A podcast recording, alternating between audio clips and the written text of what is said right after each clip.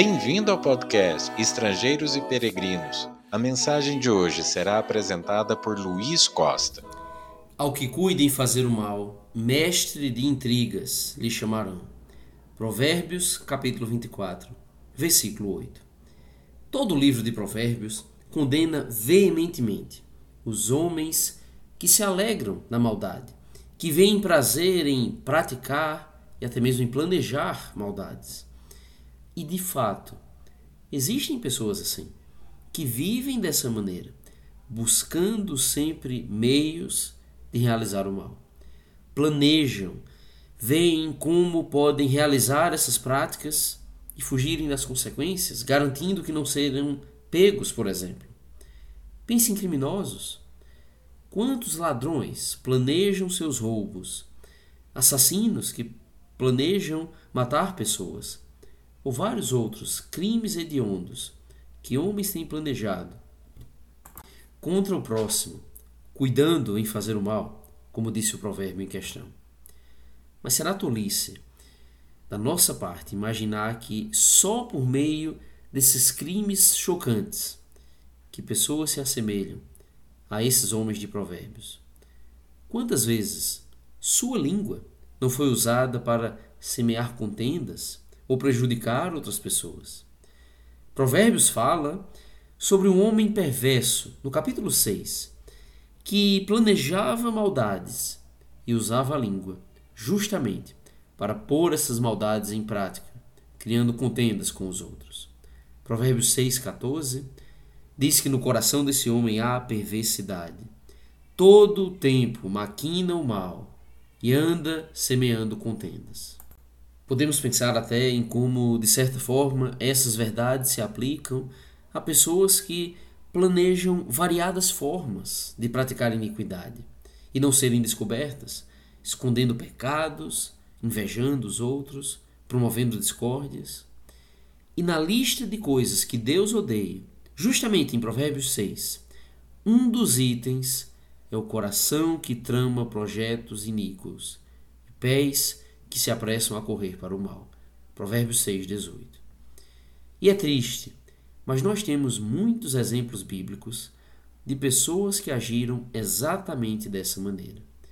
Vamos olhar para alguns deles e o objetivo aqui não é de imitá-los, mas justamente de evitar essas atitudes. No livro do profeta Miqueias, nós temos um exemplo desses. Ele fala com pessoas de influência no meio do povo de Deus. Parece se dirigir aos nobres, aos líderes. E o problema deles planejava o mal contra os outros, visando o benefício pessoal. Parece que especificamente aqui o enriquecimento mesmo. Miqueias 2, versículo 1. Ai daqueles que no seu leito imaginam a iniquidade e maquinam o mal. À luz da alva o praticam, porque o poder está em suas mãos.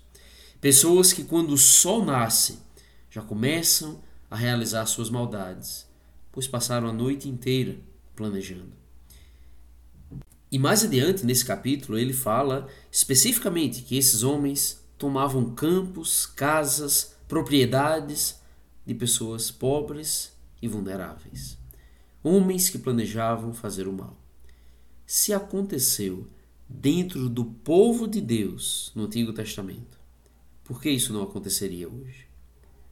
Um outro exemplo está no livro de Neemias. A história aqui se passa alguns anos depois de Miqueias. Neemias foi um dos homens que liderou o retorno dos judeus após o período de cativeiro na Babilônia. Seu intento era de reconstruir os muros de Jerusalém, que estavam derribados nessa altura. O problema que ele enfrentou, porém, estrangeiros que não queriam o êxito dos judeus. E tem três nomes que se destacam no livro: Sambalate, Tobias e Gesem agiram como verdadeiros mestres de intrigas. No capítulo 2 do livro, assim que souberam que Neemias pretendia ajudar os judeus em Jerusalém, já se incomodaram e tramaram para impedir o trabalho da reconstrução dos muros. Neemias 2, versículo 10, nos diz que muito lhes desagradou que alguém viesse a procurar o bem dos filhos de Israel.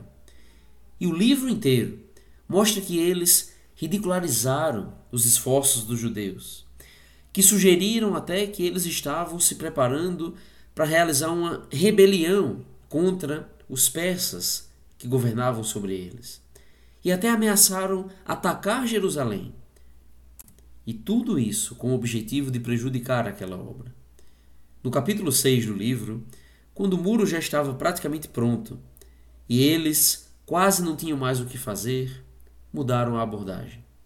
Entraram em contato com Neemias, pedindo um encontro num vale chamado Ono, para uma espécie de reconciliação. Mas Neemias percebeu que o seu plano era mau e recusou ir.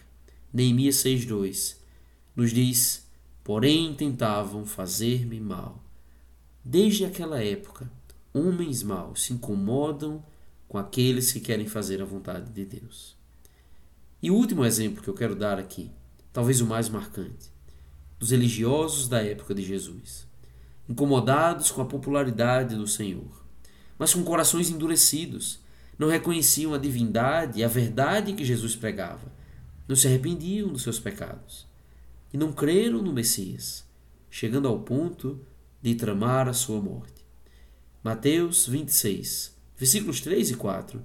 Então os principais sacerdotes e os anciãos do povo se reuniram no palácio do sumo sacerdote Caifás e deliberaram prender Jesus à traição e matá-lo.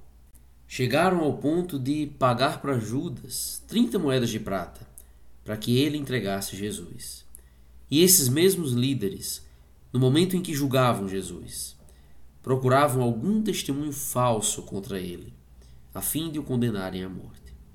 Os religiosos, que deveriam ser os mais piedosos homens de Judá, eram mestres de intrigas. Deus odeia quem age assim. Afaste-se então desse tipo de conduta. Obrigado por nos acompanhar nessa jornada pelas Escrituras. Volte amanhã para ouvir mais uma mensagem do podcast Estrangeiros e Peregrinos.